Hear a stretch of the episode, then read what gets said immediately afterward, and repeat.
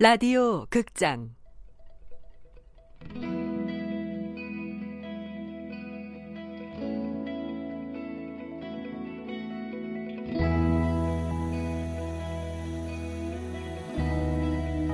라이팅 클럽.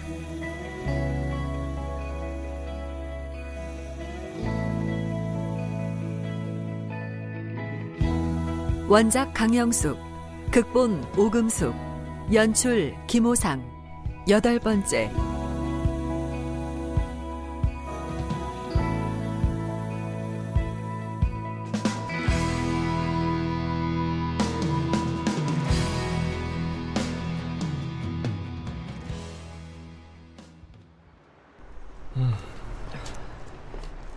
저기 앉자. 어, 어.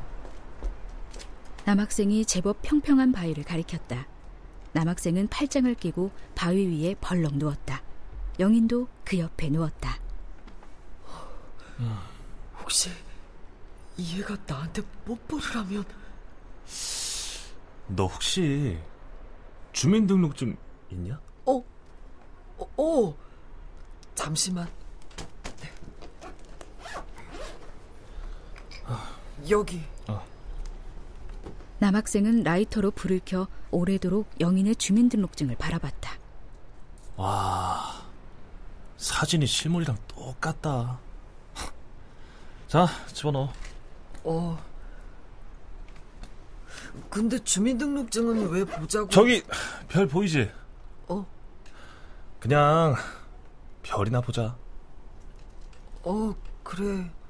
별이나 보자. 아휴. 그렇게 있다가 얼마 뒤 네 사람은 다시 만났고 체린과 남자애들은 광화문 쪽으로 걸어갔다. 그게 다였다. 으씨, 뭐지? 기분 나쁜 데이트는? 일이 벌어진 건 그날 밤이었다.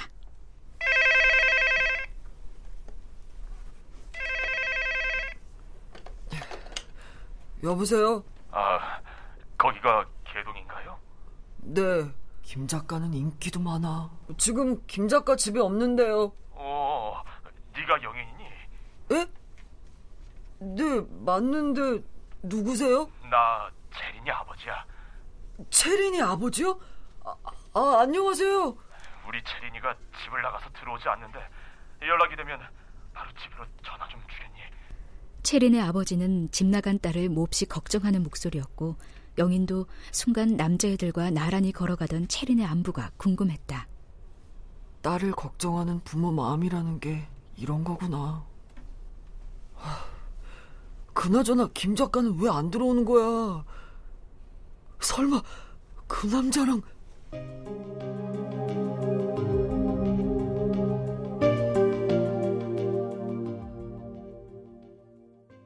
김 작가와 동인들은 종로 골목의 작은 선술집에서 술을 마시고 있었다. 물론 김 작가 옆에는 장이 앉아 있었다. 미워하는 미워하는 미워하는 그러고 보니까 김 작가님하고 장 선생님 아까부터 손을 잡고 있네요. 어머, 우리가 그랬나요? 드디어 미인을 쟁취하셨군요. 부럽습니다, 장 선생. 아, 아 이거 자꾸 놀리시니까 부끄럽네요. 화장실 좀. 장이 나가고 동인 둘은 먼저 가야 한다며 자리를 떴다. 그리고 이 시인은 아까부터 박지 않은 표정으로 말이 없었다. 오늘 무슨 일 있으세요? 별로 기분이 안 좋아 보이는데. 김 작가. 네, 이 선생님. 아, 지난번에 내가 말한 글쓰기 교실은 생각해봤나? 아, 글쎄요, 제가 누굴 가르칠 실력이 되나요? 아, 그 가르치면서 배운다고 생각하면 되지. 진지하게 고민해봐. 그김 작가한테 딱 어울리는 일이야. 네, 그럴게요. 근데 그것 말고 정말 하고 싶은 얘기가 있으신 거 아니세요? 그, 저기 에, 에, 진심으로 장 선생을 좋아하는 거야? 네, 진심이에요. 정말 오랜만에 제 심장이 뛰고 있어요. 그, 난 그 왠지 그 장 선생이 그 뭐, 뭐랄까 진실해 보이지가 않아. 아, 그건 이 선생님이 장 선생을 잘 몰라서 그래요. 에, 뭐 그럴지도 모르지. 하지만 사람 만나는 일이 신중해야 해. 가뜩이나 김 작가처럼 순진하고 상처 잘 받는 사람은 말이야. 이 선생님이 제 걱정 해 주시는 건 정말 고마운데 장 선생 그런 사람 아니에요. 저한테 얼마나 잘하는데요. 그 지금 김 작가야 누구 말도 안 들리고 그장 선생 외에 다른 건 안 보일 거야. 진짜 좋은 사람이라니까요. 장 선생이 이번에 아, 뭐야? 내 얘기 하고 있었던 거야? 아니 이 선생님이 그 내가 그 두 사람이 부러워서 그 연애에 대해 몇 마디 충고 좀 했는데 그 윗사람으로 그래도 되겠지? 아, 그럼요. 감사히 받아들이겠습니다. 근데 다른 분들은 어디 가셨어요? 어, 그 일이 있다고 먼저 갔네. 아. 그, 나도 이만 그, 일어나 봐야겠구만. 아유 왜요? 좀더 이따 가세요. 아이, 그 이쯤에서 빠져주는 게 그 예의 아닌가? 어? 그럼 다음에 또. 아, 예. 이 시인은 서둘러 자리를 빠져나갔다. 김 작가는 왠지 그런 이 시인의 모습이 마음에 걸렸다. 이제야 우리 둘이 남았군. 이리 와. 장 선생, 나 정말 사랑하는 거 맞지? 왜 그런 걸 물어? 나 없는 동안 무슨 얘기라도 한 거야? 아니야 그런 거. 참, 장 선생 얘기 좀 해봐. 학교 선생님이고 누나가 돌아가셨고 또 또 뭐? 뭐든 얘기해줘. 장 선생에 대해 내가 아는 게 별로 없잖아. 우리 사이에 무슨 얘기가 더 필요해? 이리 와. 키스는 달콤했고 김 작가는 너무나 행복했다.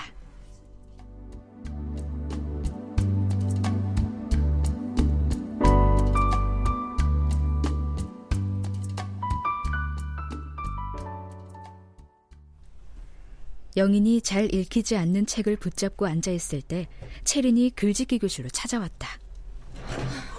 어? 야, 너 어떻게 된 거야? 뭘 그렇게 놀래? 너네 엄마는? 어, 그건 나도 궁금한 사항이야. 이 시간까지 안 오시는 거 보면 자고 오시나 보네. 글쎄. 잘 됐다. 나 오늘 니네 집에서 자고 갈게. 순간 영희는 아까 걸려온 전화를 떠올리면서 첩보원처럼 민첩하게 행동했다. 어, 그, 그, 그래. 내가 나가서 과자 좀 사가지고 올게. 집에 먹을 게 아무것도 없거든. 영희는 공중전화로 채린의 아버지에게 전화를 걸었다. 채 30분도 안돼 채린의 아버지가 도착했다.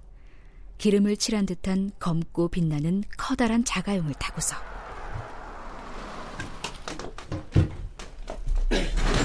채린아! 싫어, 나 안 가! 안 갈 거라고! 이거, 나! 이거 나! 유리 문짝이 떨어질 듯 흔들리고 채린의 비명이 개동 골목을 꽉 채웠다. 결국 아버지의 힘에 못 이겨 차에 타던 채린이 소리쳤다. 나! 야! 너도 타! 나? 내가 왜? 빨리 타라니까! 네가 타면 나도 타고 너 안 타면 나도 안 타! 씨. 아유, 그래. 제발 같이 타려무나. 이러다 우리 죽겠다. 부탁이야. 에? 네.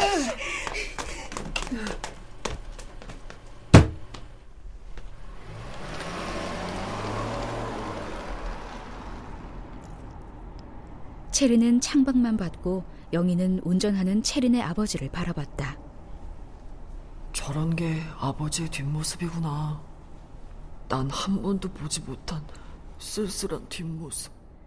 영인이 그렇게 엉뚱한 생각을 하는 동안 자동차는 한참을 달려 한강 건너의 아주 넓고 큰 부자 동네 아파트 앞에 도착했다. 와, 말로만 듣던 스위트홈이네. 가정부가 차려준 저녁상은 반찬 가짓수도 많고 재료를 알 수 없는 음식들이 대부분이었다. 아유, 너네들 밥도 안 먹고 놀러 다녔니?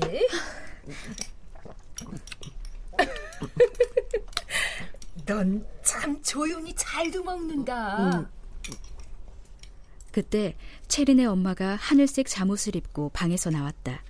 그러자 이상하게 집안 분위기가 냉각되는 느낌이 들었다. 야, 그만 먹고 내 방으로 가자. 어, 어. 없는 것 없이 잘 꾸며진 체린의 방은 한마디로 사람을 주눅들게 하는 멋진 방이었다. 야, 넌 이렇게 좋은 집에 살면서 왜 매일 입에 욕을 달고 다니냐? 그렇게 좋으면 네가 와서 살아봐. 이건 집이 아니야. 집이 아니긴 내가 본 집 중에 제일 화려한 집인데. 아이씨. 야, 나 또 집 나갈 거야. 어? 너한 번만 더 우리 아빠한테 꼰질렀다간 죽을 줄 알아. 어. 알았지? 다음 날 오후 체린의 아버지가 다시 전화를 해왔다. 우리 체린이가 또 집을 나갔다. 반드시 너한테는 다시 연락을 할 거야. 그때 다시 나한테 전화해야 한다. 하, 아니, 좀 잘 지키시지. 왜 놓치셨어요? 그 애가 창문을 열고 도시가스 관을 타고 나갔어. 정말요? 방문을 밖에서 아무리 잠그면 뭐하니? 이런 게 한두 번이 아니란다. 도망치는데 미쳐있는 애를 내가 무슨 수로 잡겠니? 그렇죠, 그건. 너만 믿는다. 네가 체린이랑 제일 친한 친구라면서. 세상엔 정말 이상한 사람들이 많아. 걘 도대체 그런 스위트홈에 뭐가 불만일까? 그리고 내가 왜 가장 친한 친구야?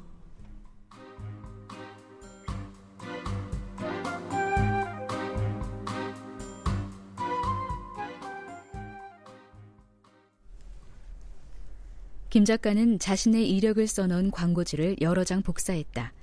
이 시인의 말대로 글쓰기 교실을 열 작정이었다. 아, 갑자기 이런 건 왜 하려고? 이제 방학도 끝나고 그러면 오전 시간은 한가해지니까. 이걸 보고 누가 찾아올까? 어머머? 장 선생이 그랬잖아. 개동에서 내가 유명하다고. 그거야 그렇지만 한번 해보는 거지 뭐. 자, 이거 붙이는 거나 도와줘. 어? 아, 나보고 광고지를 같이 붙이자고? 왜 싫어? 아, 아 아니 저 싫다기보다 아휴 그러다 아는 사람이라도 만나면 아, 뭐해 얼른 나가자니까 아 차차차 오늘 학교 교사들 모임 있는 걸 깜빡했네 아 미안해서 어쩌지 음, 그런 얘기 어, 없었잖아 아, 깜빡 잊었지 뭐야 애자 씨랑 있으면 다른 일들은 다 사소해진다니까 알았어. 얼른 가봐. 이따 전화하고. 사랑해. 아저씨.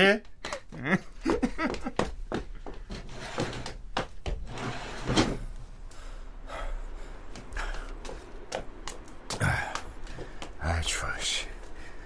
아, 또 어디 가서 시간을 때우냐. 아, 나, 씨. 장은 두 손을 비비며 종종 걸음으로 뛰어갔다. 한편 김 작가는 동네 여기저기에 광고지를 붙이며 추운 줄도 몰랐다. 개동 주부 글쓰기 교실. 글을 쓰고 싶은 여성분이면 누구나 환영합니다. 좋다, 좋아. 아, 근데 아무도 안 오면 어쩌지?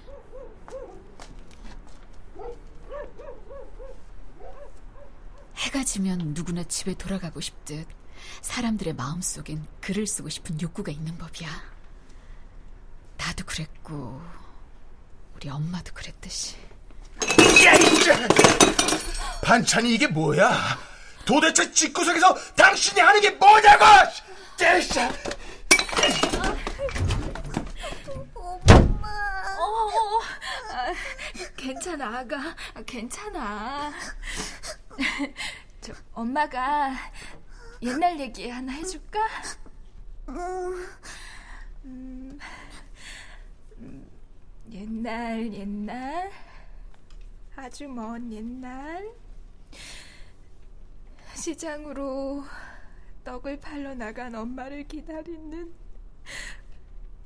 오빠와 동생이 있었단다.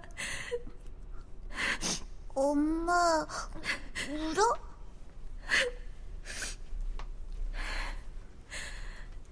난 글 쓰는 사람이 되고 싶었어. 근데 지금 내가 할 수 있는 건 깨진 접시나 치우는 거란다. 애자야, 너, 너는 꼭 하고 싶은 걸 하면서 살아. 아무 것에도 얽매이지 말고.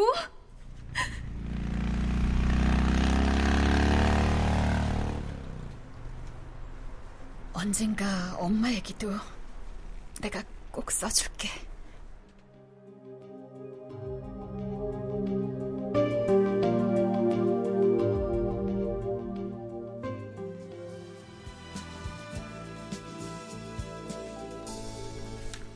자네 글에는 주의 주장만 있어. 어, 그게 무슨 말씀이세요? 말만 있다고. 그렇게 써서 사람들에게 재미를 줄 수 있을까? 누가 자네 생각을 궁금해할 것 같아? 사람들이 바본가? 잘 듣게. 소설을 쓸 때는 자기 생각 따위는 아예 설명하려 들지 않는 게 좋아. 설명을 하지 말고 묘사를 하라고. 내 말 알아듣겠나? 설명을 하지 말고 묘사를 해라. 구체적인 모습을 보여주란 말일세. 어, 어떻게요? 만약 눈앞에 꽃병이 있다고 치자고. 꽃병이요? 화가가 그 꽃병을 요리조리 쳐다보며 화폭에 옮겨 담는 건 설명이야. 아, 영희는 이해하는 척했지만 사실 무슨 소린지 몰라 답답하게 그지없었다. 소설은 그렇게 쓰면 안 돼. 묘사를 해야지. 구체적으로. 구체적으로 묘사를 해라. 어, 아, 아, 모르겠어요. 일단 여기서 나가 세상을 바라보게. 그리고 보이는 걸 설명이 아니라 묘사를 해보는 거야. 어, 그, 그러니까 그 묘사를 어떻게 하라는 건지. 어허, 어서 나가 보라니까. 정마르는 노트를 꺼내 뭔가를 쓰기 시작했고 영희는 괴로운 표정으로 커피숍을 나와 개동 골목을 쏘다녔다. 어? 와이셔츠를 다림질하는 아저씨. 설명을 하지 말고 묘사를 하라고. 와이셔츠 다림질에 열심인 세탁소 아저씨의 손놀림은 개가 짖는다. 사람들을 바보로 하나 궁금하게 하라니까. 아무도 없는 집안에서 말라 비틀어진 개가 하염없이 지저대고 있었다. 비 맞았니? 뭘 그렇게 혼자서 중얼거려? 어, 어, 어, 깜짝이야. 잘 됐다. 이거 붙이는 거 좀 도와줘. 이게 뭐야? 보면 모르니 광고지잖아. 글쓰기 회원 모집 광고. 개동 주부 글쓰기 교실. 등단 작가한테 배울 수 있는 절호의 찬스? 참나. 너도 생각 있으면 나한테 배워. 넌 공짜로 가르쳐 줄게. 아, 됐거든. 난 진짜 작가님한테 배우고 있거든. 진짜 작가? 누구? 성질 아, 고약한 누군데? 그녀는 콧구멍을 벌렁벌렁거리며 흥분하고 있었다. 아, 저지 집에. 야, 너 지금 그거 누구 묘사한 거야? 어?